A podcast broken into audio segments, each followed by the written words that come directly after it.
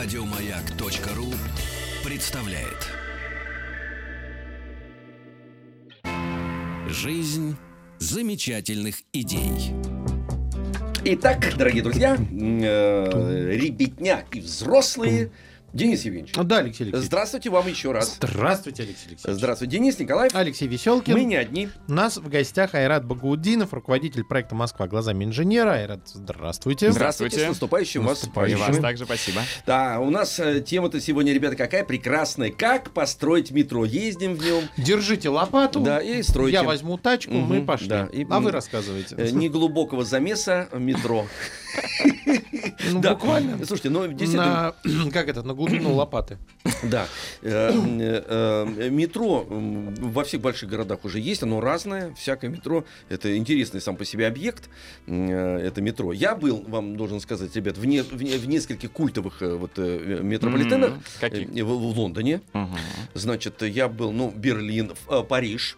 Э, Я был даже в Рио-де-Жанейро, очень интересное метро, очень глубокого залегания, как это называется? Зал- Заложение. Заложения. Мгм. Да, и там используются даже э, скальные породы, то есть э, сами туннели и станции, и эм, эскалаторы, которые идут, они расположены в подсвеченной горной породе. М, да, круто. То есть, да, очень круто. То есть, То есть стены тоннеля стены, это да. прямо такая гор... ну, твердая горная порода. Да, и- Красиво, они наверное. подсвечены, да, очень интересно с точки зрения дизайна, так страшновато чуть-чуть, потому что ты какой-то как аттракцион какой-то, то есть сам эскалатор и станция, а, они высокотехнологичные, и этот цвет чуть-чуть меняющийся, да, но, но вот скальная порода, конечно, пугает. Вот, лондонское метро, нужно сказать, эм, сейчас мы с, с него и начнем. Да, обязательно. Да, потому что это, как показывает практика и история самое древнее метро и первое. Вот, а, оно м, такое, ну, ну так по сравнению с нашим, как ну, бедноватое, так Ну, Это скажем. точно. да. Бедноватое, такое маленькое, запутанное, но первое зато. Мгм. Никуда ты этого не денешься. И там даже вагоны, они такие полукруглые, потому что сами туннели, которые, видимо, не перестраивались. Полукруглые. Это- они полукруглые Узкие, такие. узкие, Узкие, да, узкие. Вот.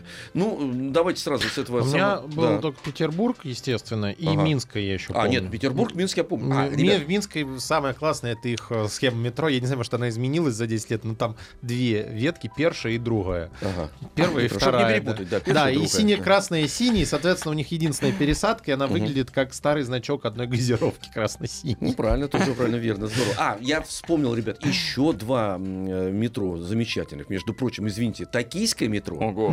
Дискомания. абсолютно ого-го. И, извините меня, Сеул. Мгм. Тоже очень интересно, потому что самого вагона не видно. Это принцип этого метро. Эм, есть Может быть, их там и нет? Двери, двери, которые раскрываются, как вот в Петербурге, например, предположим, да, и публика туда уже заходит. Но э, надо сказать, что азиатские, вообще, так сказать, страны эм, славятся тем, что дисциплина такая серьезная у людей, и поэтому они стоят в очереди. Прям там нарисована полосочка такая, и корейцы, сеульские корейцы стоят в очереди, открываются двери, и они очередью заходят. Потрясающе. Да, потрясающе, Невозможно себе представить. Да-да-да. А в токийском метро есть толкатели в метро, люди. Ну, Да, знаменитая история. В белых просто- перчатках, в белых перчатках. Действительно так и есть.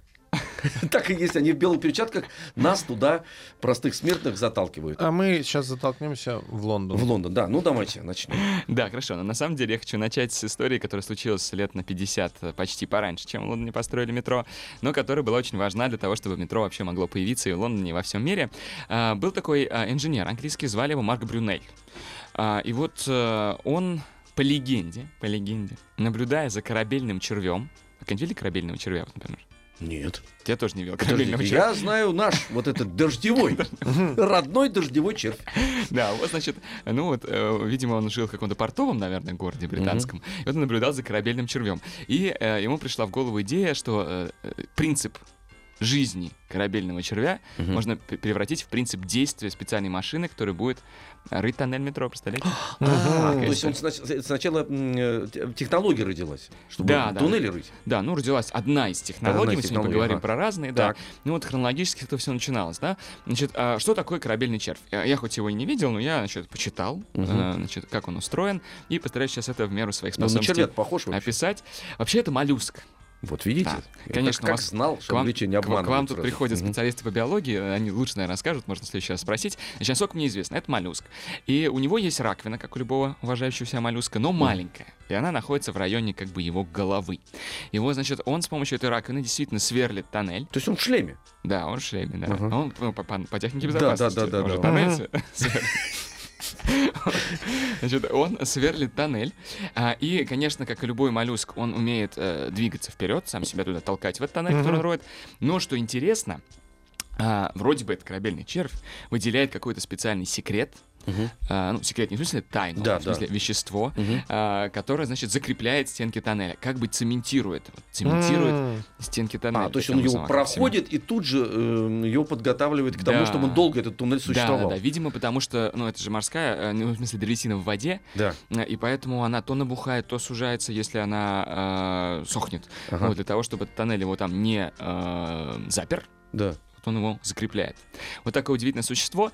И действительно, Марк Брюнель а, придумал машину, с помощью которой он предполагал проклад... Ну, машина, это сильно сказано, скажем так, устройство, с помощью которого он предполагал строить тоннели. И даже вроде бы предлагал такой тоннель построить под Невой, потому что Нева у нас очень широкая, как вы помните, и Мгм. мост через него появляется постоянно и вообще значительно позже, там, через, чем через Москву реку. Это была большая проблема.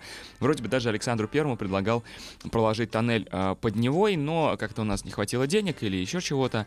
А, и поэтому первый такой тоннель с помощью этого щита Марк Брюнель строит в Лондоне в 20-30 год. Вы представляете, как давно? Почти 200 лет назад уже. 20-30-е годы 19 19 века. века. да, 200 почти. лет, да. Почти 200 лет назад. Что представлял собой тот самый щит? Или как его еще называют, проходческий щит, да? А, это такой как бы м, каркас, да, такая вот действительно м, конструкция, которая держит на себе давление грунта. Он Поэтому- круглый. Вот у Брюнеля изначально он был прямоугольный. Мгм. Потом уже сейчас он, конечно, круглый, да. А, и, м, а, значит, поэтому называется щит, Мгм. потому что держит на себе вот это Ну, давление грунта, защищает. да. А вот под защитой этого щита работают рабочие. Он как бы поделен на несколько секций по, по вертикали, по горизонтали, такие ячеечки, да, в которых эти рабочие стоят, как полки, как, как, книги на полках. И рабочие в общем-то, делают очень простую вещь. Они копают. Мгм. Да? То есть, на самом деле, копать все равно приходится вручную, но, по крайней мере, щит уже вот, во-первых, формирует сразу очертания будущего тоннеля, а а во-вторых, он держит на себе давление грунта. И это проще, чем если бы, как э, старым шахтным способом, копали просто И ставили балки. небольшие туда, штольни, ставили Мгм. деревянные балки, чтобы не разваливалось. А потом эти небольшие штольни, это в шахте же можно, значит, э, из небольших штолен вынимать там каменный уголь, например. А тоннель у тебя не может быть там полтора на метр. Тоннель у тебя должен быть, например, Большой. да, Мгм. 6 метров в диаметре, да? И поэтому, если строить тоннели вот таким вот э, шахтерским способом, то получается очень неудобно. Надо прокладывать много этих штолен. Тут давайте сразу разберемся с нашими слушателями с терминологией. Шахта — это все-таки то, что идет сверху Вниз, вниз. вниз, да, ага. да. А то, что идет вперед, это называется штольня. И вот, э, чтобы, если вам нужно построить большой тоннель с помощью шахтного способа, Подожди, то- есть шахта, есть штольня, а тоннель.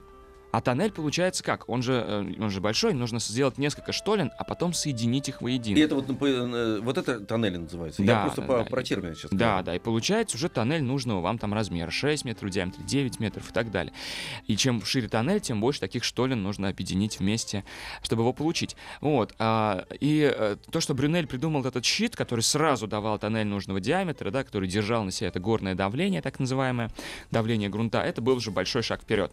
И вот он построил этот тоннель в Лондоне под Темзой. Это, он был, это было связано с большим количеством сложностей. Строили его э, 18 лет. Только к началу 40-х, на самом деле, мы закончили. М, Но, тем не менее, вот это было такое удивительное инженерное чудо того времени. Кстати, вот попробуйте угадать, а, значит, кто по нему мог двигаться. Поезда, э, еще не поезда метро, сразу скажу. Ну, лошади. Ну, конки, наверное, какие-то. Вот, да? оказывается, даже не конки. Представляете, а, насколько я понимаю, лошади боялись туда, в этот тоннель темный заходить, ну или что-то еще не срослось. Короче, это был тоннель пешеходный. Вот такой вот тон- пешеходный тоннель под Темзой, уникальное, наверное, а, явление. Я не знаю, чтобы еще были в мире пешеходные тоннели. Ну, бывают там, знаете, между зданиями два здания соединяют. Но вот чтобы прям под рекой А пешеходный он тоннель. освещался хотя бы этот тоннель? Да, Это он же страшно. освещался, да, ну он освещался там, я не знаю, керосиновым освещением или Газ. газовым, может быть, Мгм. да, впоследствии, что-то такое. Да, вот можно на- встретить э, картинки 19 века, а, где э, благородная лондонская публика э, в, значит, там, в костюмах, в котелках, цилиндрах с тростями гуляет по этому подземному тоннелю. Да вы что, серьезно? Да. Очень интересно посмотреть, потому что, ну, во-первых, это страшно. Мгм. Вот, по- по- потом, значит, публика была э, не приучена к этому. Потому что если горели даже, ну, какие-то так коптелки, которые там были, значит, все равно эта сажа куда-то Да. м, оседала где-то. И с Вот. вентиляцией непонятно. И с что было. вентиляцией тоже непонятно, да, как они там могли гулять, или, дел- или это первые 10 шагов э, запечатлены были туннельные вот эти вот. да. Наверное, не иначе, да. Ну, понимаете, нужно же эм, на себя, э, так, на людей посмотреть, себя показать. А там 10... ш- Нельзя же весь тоннель проходить. Конечно, да. Можно Может, затем потом убежать из него. Да, да. А он, кстати, какой длины был? Тоже важно. Сейчас мы посмотрим, когда Понятно, уйдем. да-да-да. Как, как ловко э, докладчик ушел от ответа. Туннель. Превратился в, э, в корабельного червя и смыл- и смылся. Да, да. Да вы моллюск, Айрат.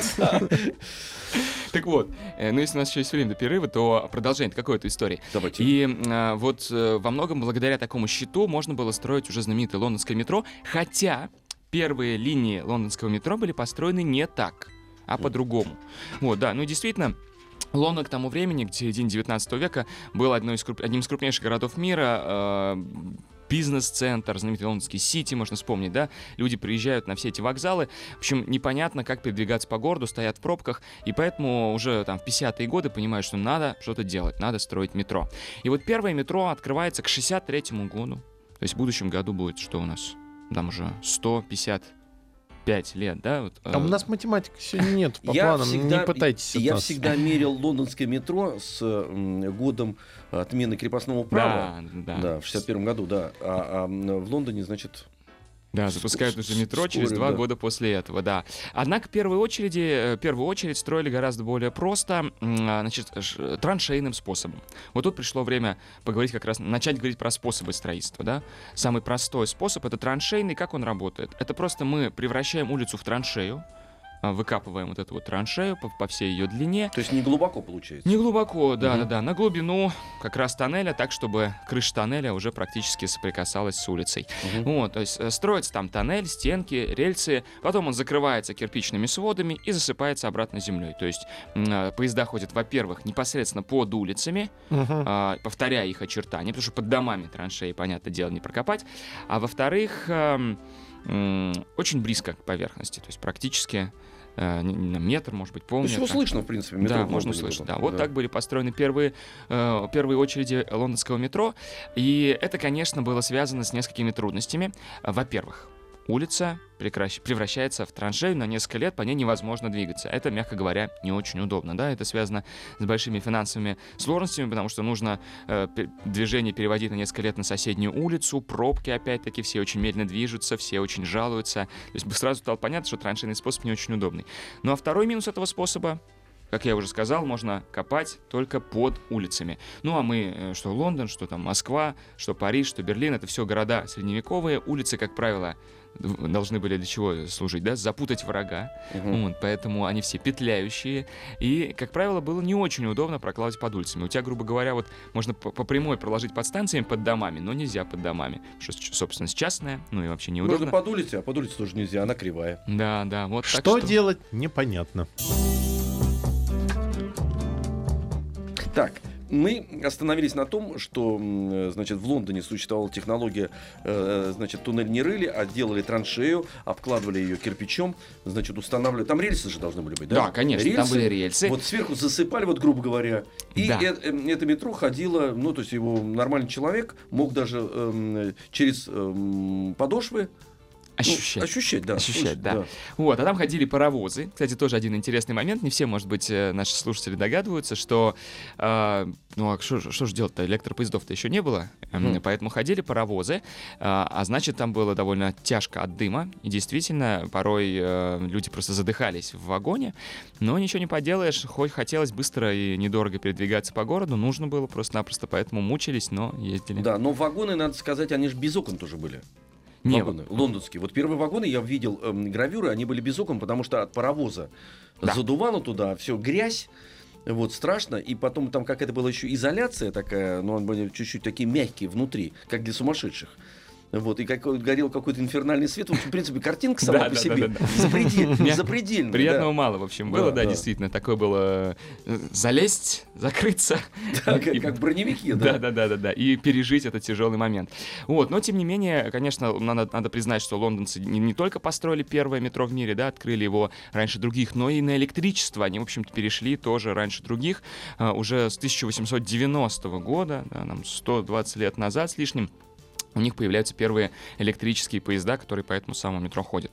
Так что, конечно, у них там все развивалось потрясающе быстро. То есть они с этой проблемой, ну, сравни... с этой проблемой загазованности, задымленности сравнительно быстро справились. 27 лет помучились, Мгм. да потом уже, наконец, перешли Ну, на- надо учитывать, что электро. тогда Британская империя была в самом рассвете, Да. и поэтому все самые высокие технологии Все внедрялось Был- там. Было там, да. Я даже, извините, не, не, не метро, но тоже близкое к метро технология, когда они передавали посылки, например, с одной э, почтовой станции на другую, это тоже были такие трубы, и они накачивали туда воздух. Ну, и, пневмопочта, Да, получается. пневмопочта, да. И они так, это, между вот этими вот станциями почтовыми, этот снаряд который туда, значит, за- закладывался, да, и они так передавали тоже, кстати, очень продвинуто, между прочим. По тем временам крутая Да, технология. действительно да. классно, заложил, тьфу, фу, и оттуда уже вылетает этот цилиндр. Жалко, не догадались до пневмометро.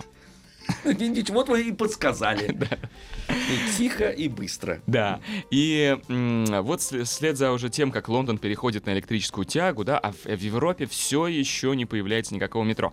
А вот, может быть, вы знаете, коллеги, а какое метро появляется вторым после лондонского? Ну, мне кажется, что вот э, я наверняка сейчас ошибусь, но это Париж. А мне кажется, Берлин. Да, вот многие говорят либо Париж, либо Берлин. На самом деле они были э, там э, в первой пятерке, действительно. Но вторым метро появляется в Будапеште. Неожиданно.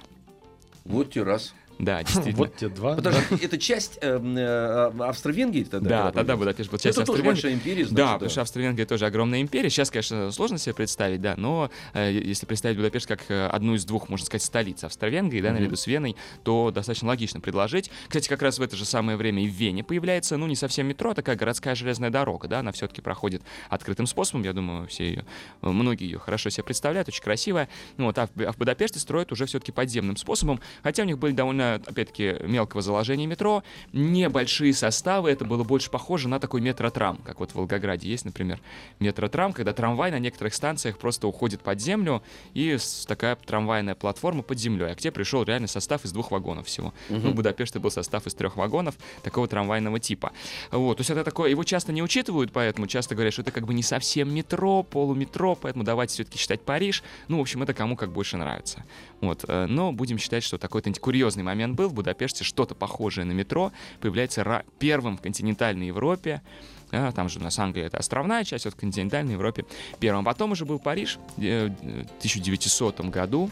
Э, В Париже была э, огромная всемирная промышленная выставка. Париж вообще частенько их устраивал. и Эти выставки всегда были демонстрацией всех передовых возможностей инженерии. Можно вспомнить, что на предыдущей Парижской всемирной выставке в 1889 году Париж украсился грандиозным инженерным сооружением, и я думаю, что многие радиослушатели знают, что это Эйфелева башня, конечно. Ну, это сейчас вы говорите, украсился. Тогда, а, Тогда, конечно, не любили. значит, в, в- да, в эту башню, как она устояла вообще Да. по, под руганью парижан, да. Да, это да, самое да. страшное, что может быть. Да, можно, было знаменитое письмо 300 участников, э, ну не участников, а членов всевозможных э, сообществ творческих, Мгм. скажем так, да. И была знаменитая история, когда Гиде Мопассан каждый день обедал на Эйфелевой башне, э, говоря о том, что это единственное место в Париже, откуда не видно Эйфелеву башню. Да, но вот э, к, к- э, к метро парижане, слава богу, отнеслись более благоприятно, потому что все-таки оно помогало передвигаться им более быстро, поэтому воспринято было на ура. Так вот, парижане. Парижане пытались решить те проблемы, с которыми столкнулись лондонцы в самом начале, с этим своим траншейным способом, а, и поэтому они придумали другой способ. Собственно, он так и называется сейчас, как э, довольно часто, парижский способ. В чем он состоит? Парижане были большими мастерами в устройстве, вообще в шахтерском деле на самом деле. А, И вот они позвали шахтеров, грубо говоря, и шахтеры им стали прокладывать эти тоннели, уже не раскрывая поверхности земли, а под землей. То есть поглубже. Поглубже, плюс э, вот таким вот тем самым способом, про который мы с вами говорили в самом начале. Помните? Когда щит используется, Не- да? нет, А, еще без щита. Заглубляем шахту и ведем из нее несколько штолен.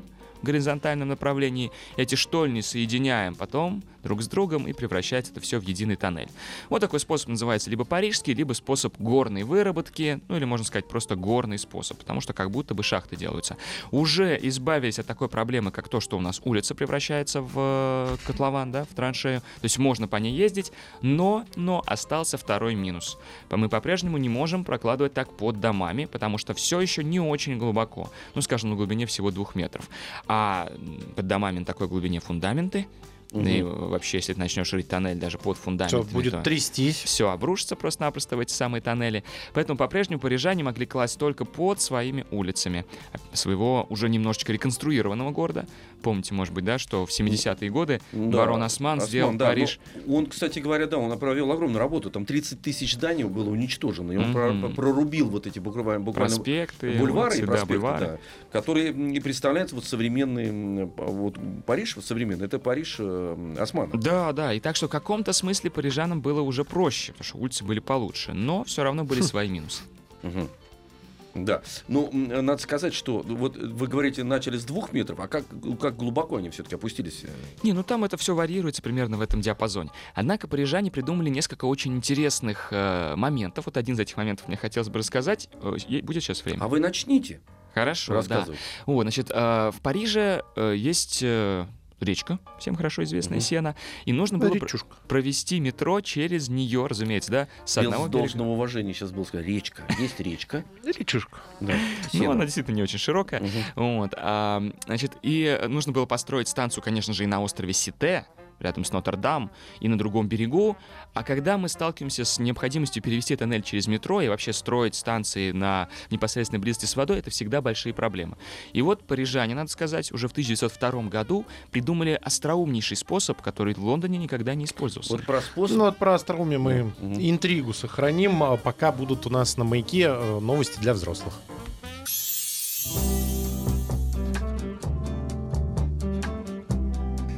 Как, построить метро? Такой звук сейчас был странный, да? Как, как, как построить метро? Как Нам- построить метро? Нам рассказывает Айрайт Багаудинов, руководитель проекта «Москва глазами инженера», и мы подвесили интригу, а, рассказывая про... про то, как же строили станции остров Сите и Сан-Мишель в Париже в самом начале 20 века, значит, э, непосредственно близости с водой, да, и в достаточно таких слабых грунтах, в грунтах, в которых много воды, парижане придумали очень странный способ. Значит, они решили э, поступить радикально, А, значит, построить тоннель на земле. Ну, вот на земле же проще, чем под землей его построить. Значит, Хм. почему же он тоннель? Потому что, значит, э, потом они этот самый ку- кусок тоннеля э, надвинули на сену, затопили и закопали уже под землю. Вот. Подождите, подождите, давайте разберемся. Во-первых, из чего они его построили? А из, из металлических тюбингов, секций. То есть это Ну, был они его зата- затопили... В смысле, в- в- утопили, но внутри Утопили. он полый остался. Да, внутри он полый остался, да. Вот, значит, э, это так называемый способ тоннель кессона. Вообще, тут надо разобраться с тем, что такое кессон. Кессон — это э, достаточно старый способ э, строительства подземных, подводных сооружений. Э, парижане его использовали уже э, там, 200-250 лет назад для строительства опор мостов. Французы вообще, точнее, не парижане. А кессон переводится с французского, вообще само слово французское, да, в переводе с французского означает «ящик». А, Это буквально такой перевернутый ящик, который а, опускается на дно реки. В него закачивается сжатый воздух, он выталкивает воду, воздух выталкивает воду, причем не только из самого ящика, но и из грунта, из земли, которая примыкает к нему. Грунт становится сухой, и теперь его можно спокойно выкапывать просто-напросто лопатами. Мгм. Единственный нюанс, что рабочим приходится работать там под повышенным давлением. Ну, скажем, там полторы-две, а то и больше атмосферы. Внутри да? ящика этого? Внутри этого ящика, да. Вот, и работать тяжеловато, поэтому есть такое слово, словосочетание «кессонная болезнь», которое сейчас испытывают, правда, э, водолазы скорее, да, если резко всплывают и давление резко понижается. А почему она называется кессонная? Потому что изначально именно рабочие французских кессонов, когда они слишком резко с давления, скажем, в две атмосферы выходили сразу из кессона на давление в нормальное, то у них тоже вот происходили какие-то процессы в крови, опять-таки, я небольшой специалист в биологии, ну, в общем, что-то такое, что вызывало эту самую болезнь. И эм, ну, это все решается, конечно, там у кессона есть специальные шлюзы, через. Постепенно, чтобы Да, чтобы человек постепенно а, привыкал к нормальному давлению на выходе или наоборот к высокому давлению на входе. А, так что это все парижане, все французы уже умели делать, и вот они этот кессон применили, то есть они немножко его как бы доработали. Обычно кессон, когда вот строишь опору моста, а, закапываешься внутри этого кессона, да, работаешь, он опускается все ниже, а сверху на кессон на, на, на, кессон, на кессоне строится опора моста. Ну, вот каменная опора моста строится не на земле, а прямо на кессоне. И под весом этой опоры кессон тоже уходит все вниз и вниз.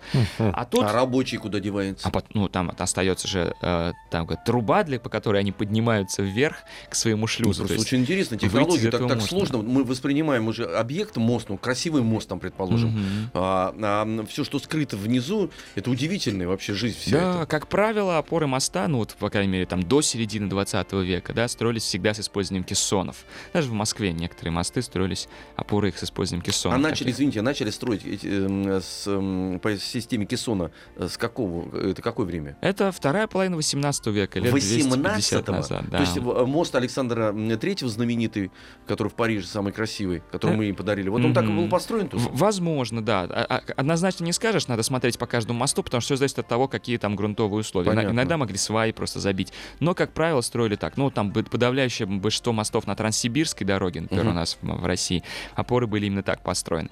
А, ну, в таких великих реках, как там Енисей, Лена, Амур, да, это, конечно, там по-другому невозможно. Так вот, а, и вот парижане доработали этот кессон, они как бы сверху этого кессона поставили тоннель.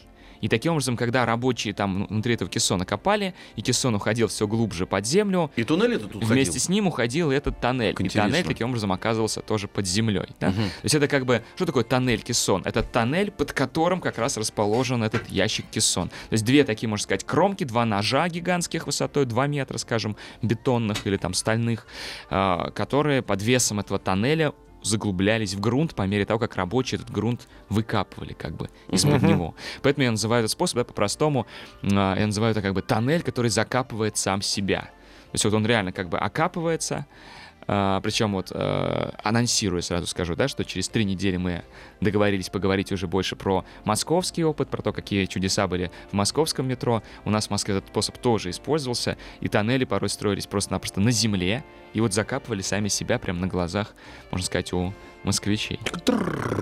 И закопались. Ну, это, конечно, не очень быстро происходило. Происходило несколько недель, но все-таки. А, я знаю еще про парижское метро факт, который подтверждают все, кто путешествует во Франции, в Париже, эм, оно удобно чем? Оно очень короткие э, промежутки между станциями, mm-hmm. и поэтому, так сказать, наши же огромные, э, вот московские, предположим, да, просторы, Э, вот, как раз э, для, для, для того, чтобы ты преодолевал вот эти огромные расстояния, а Париж, он более локальный город, так мягко говоря. И поэтому там, так сказать, э, это метро удобно с точки зрения того, что ты оказываешься сразу там. Вот тебе не нужно проехать огромное количество километров, вот туда вот, к этому магазинчику, но быстро. Советские люди на метро да, да, булочную да. не есть. Вот. А. Булочную в другой город практически. А, так вот, а, еще одна, один интересный факт про парижское метро. А, такой достаточно известный, а может быть для кого-то и нет. Именно благодаря Парижу мы получили это слово. Потому что вот почему метро? А, да? метро, да. Метро, Метрополитен. Да, да а, вообще, на самом деле, уже в Лондоне, уже первая подземка в Лондоне, да, 63 -го года, о которой мы говорили, она называлась Metropolitan Railway городская железная дорога. Но в Лондоне, тем не менее, слово метрополитен, там, или как, как не знаю, метрополитен в английском произношении, оно не стало нарицательным. А, как, как многие, наверное, помнят, вот и вы помните, да, как, э, вы были в Лондоне, да и я думаю, наши юные радиослушатели видели где-нибудь там в фильме про медвежонка Паддингтона или еще что-то, они, оно у них называется Underground. Underground. Угу. Да. Угу. Подземка. Подземка. Подземка, да, да. А, а вот в Париже была та же самая история, когда у них открывается первая линия, она называется, я не знаю французского, но что-то типа там Шамин де Фер Метрополитен, да, вот городская железная дорога, а, и вот там уже слово метрополитен становится нарицательным, а позже для простоты парижане сокращают его до метро, поэтому ударение именно на последний слог. И э, в таком значении оно приходит уже и в Москву тоже, ну и вообще часто используется во всем мире, стало таким интернациональным, да. Uh, слово метро более-менее понимают, Хотя что это такое в, люди во всем мире. В Нью-Йорке это Subway. Subway, да, да, да, да. да. Но тем не менее, вот uh, там приезжают э, американцы, например, когда говоришь им, там, вы должны использовать метро, чтобы добраться туда. Мгм. Они, конечно, понимают, о чем идет речь. Вот, и слово более-менее стало нарицательным, опять-таки, во многом благодаря парижанам. Так что парижане хоть были и не первые, но много замечательного сделали для истории развития метро. Вот, а, ну, а вслед за Парижем Сейчас там еще есть один нюанс этого метро, извините. А, а, оно для своего времени и даже для нашего одно из самых тихих, потому что там ам, колеса э, на резине. Ну, это уже нынешняя фишка, Нынешний, конечно, да, да. И, изначально действи- и было. действительно это очень, э, очень э, помогает, потому что действительно, находясь там внутри, все же резонирует. И когда вот эти резиновые колеса, достаточно тихо э, это метро Да, да. движется. Кстати, да. много где, да, вот в Лондоне, вспомните, тоже спокойно можно разговаривать в вагоне, то ли вагоны как-то лучше изолированы, я не знаю, но э, у меня было в Лондоне просто такое откровение, я как-то, значит, еду в лондонском вагоне и думаю, что, ну вот, э, что-то не так, но не могу понять, что. И думал несколько секунд, потом понял, что, что не так, что мне, мне, как москвичу, непривычно. Оказывается, все люди спокойно разговаривают, и стоит такой гул, как будто бы я зашел в паб. Мгм. Да, то есть м, такая живая, оживленная беседа, милая. Я думаю, вот, а в Москве такого не встретишь, ведь, потому что говорить невозможно, перекричать. по- Не, ну в новых поездов. поездах уже можно. Ну, же. новых, да? Да, Да. ну, да. В новых и на новых ветках очень Вы попробуйте в комфортно. новых поездить, да. Вот так вот. Да, и там достаточно. Оторван я от... Да, про парижский метро последний Ну, еще. сразу видно, кто на метро в студии ездит. Да, а кто? А летает на воздушном шаре? А, нужно сказать в, грезах. Про парижское метро, что э, действительно оно открывалось в начале э, 20 века, М, вот, а это век импрессионистов и вообще взрывы такого искусства. Париж наполнили молодые люди, Ага. вот, которые открывали новое искусство. И, например, сам логотип парижского метро и входы в станции, Мгм. они как раз вот сделаны в форме вот этих растущих лилий, и буковка М такая стилизованная из Мгм. того времени, он, э, эстетизированная, и абсолютный сигнал вот э, начала 20 конец 19 начало 20 Абсолютно, века. да, уже никакой, никакой стилизации под какую-то классическую архитектуру, а новые Вот- вот формы, новые формы, да, вдохновленные новым Новое материалом. время, новые, новые молодые люди, совершенно, так сказать, с Мгм. ощущением новой вот этой технологии, будем передвигаться вот так. Ну, хочется добавить, что если кто-то еще из наших юных радиослушателей не съездил в Париж, но э, ездят по Москве, э, то можно посмотреть на э, вестибюль метро около, ста- около Киевского вокзала, который нам подарили парижане, и который выглядит один в один, как э, вот эти самые вестибюли работы Эктора Гемара в Париже. То есть у нас есть точная копия прямо около Киевского вокзала. Странно, что около Киевского, Ну, потому вот что это- поезда в Париж идут с белорусского. Мгм. Ну, вот почему-то так Ну, это оно. такая вот Москва так и живет, парадоксально. У нас много же таких забавных Белорусскую историй. свою, так сказать. Витебский, кстати, назывался раньше вокзал. Белорусский. Э, Брестский. А, Брестский, Брестский. Мгм. Извините, Да. извините, это я перепутал с... ну Да, перепутал я с... С- с прекрасным Витебским вокзалом в Петербурге, который, кстати, тоже очень похож на парижские станции метро, то есть тоже оформлен в этих вот чугунных растительных формах. Ну вот, а вслед за Парижем с его изящными формами суровый Берлин открывает, ну тогда, конечно, не очень суровый еще, а, открывает э, метрополитен очень скоро, в 1902 году. Э, что можно интересно сказать про то, как строили в Берлине? На самом деле э, берлинцы немножечко, вот немножечко обидно даже за них, откатываются как будто бы назад, потому что уже в Лондоне вовсю используется проходческий щит. Кстати, про это надо тоже вот сейчас рассказать, э, а то мы как-то переключились на Париж, а, про то, что в Лондоне сделали, забыли. А, а- а берлинцы строят э, тоже тем самым траншейным способом, как вот как будто бы лондонцы в самом начале. А, ну вот в истории, кстати, этот способ так и вошел. Все-таки вот его называют берлинским способом, да. Мгм. И немножко подытоживая как бы наш рассказ про способы, еще раз хочу напомнить, да, что а, можно сказать, что существует три способа. Это способ, когда вы раскрываете улицу, а, превращая ее в котлован, и такой способ принято называть открытым, потому что улица открытая, или еще берлинским, потому что в Берлине строили так очень широко. А, парижский способ — это когда метро не глубоко, например, станция метро библиотека имени Ленина, да, у нас, не глубоко, но построена уже без раскрытия поверхности Земли. Кстати, какой, какие отличительные черты, как отличить? Вот если станция построена открытым или берлинским способом, то она имеет плоскую крышу, плоский потолок и опирается на два ряда колонн. Как, Мгм. например, станции там Кропоткинская, Сокольники, э, Парк культуры и так далее. А, Два ряда колонн имеется в виду вот вдоль, которые идут, Вдоль, да. А Маяковская, значит, тоже так. Маяковской нет, а немножко по-другому, об этом как поговорим. определить? Два ряда колонн. А, Маяковская. Маяковская На Маяковской, нет. смотрите, какой потолок. Он же не плоский, Да. он там сводчатый. Сводчатый. Да, Ага. а наш же потолок был плоский. А, так вот, значит, а, парижский способ. А, тоже мелко, спускаемся по лестнице, но уже у нас колонн нет, один огромный свод. Так, например, из старинных московских станций построена библиотека Ленина, ну а также огромное количество станций на периферии. Ну вот, э, я, к сожалению, не часто бываю на окраинах Москвы, как мы уже выяснили, да? Вот, но ез- ездил к друзьям во Владыкино, вот Владыкино, например, я помню, а, и нет, Алтуфьево, Алтуфьево таким же способом построено. И, наконец, третий способ лондонский, или способ глубокого заложения, щитовая проходка с помощью того самого щита. И если у нас еще есть время, надо рассказать все-таки, до чего лондонцы дошли уже к концу 19 века, как у них щиты Мы, конечно, работали. сейчас расскажем, конечно, у нас, Чё? у нас будет время. Будет, безусловно. будет. Да, Про обязательно щиты узнаем. это нам нужно. Жизнь замечательных идей.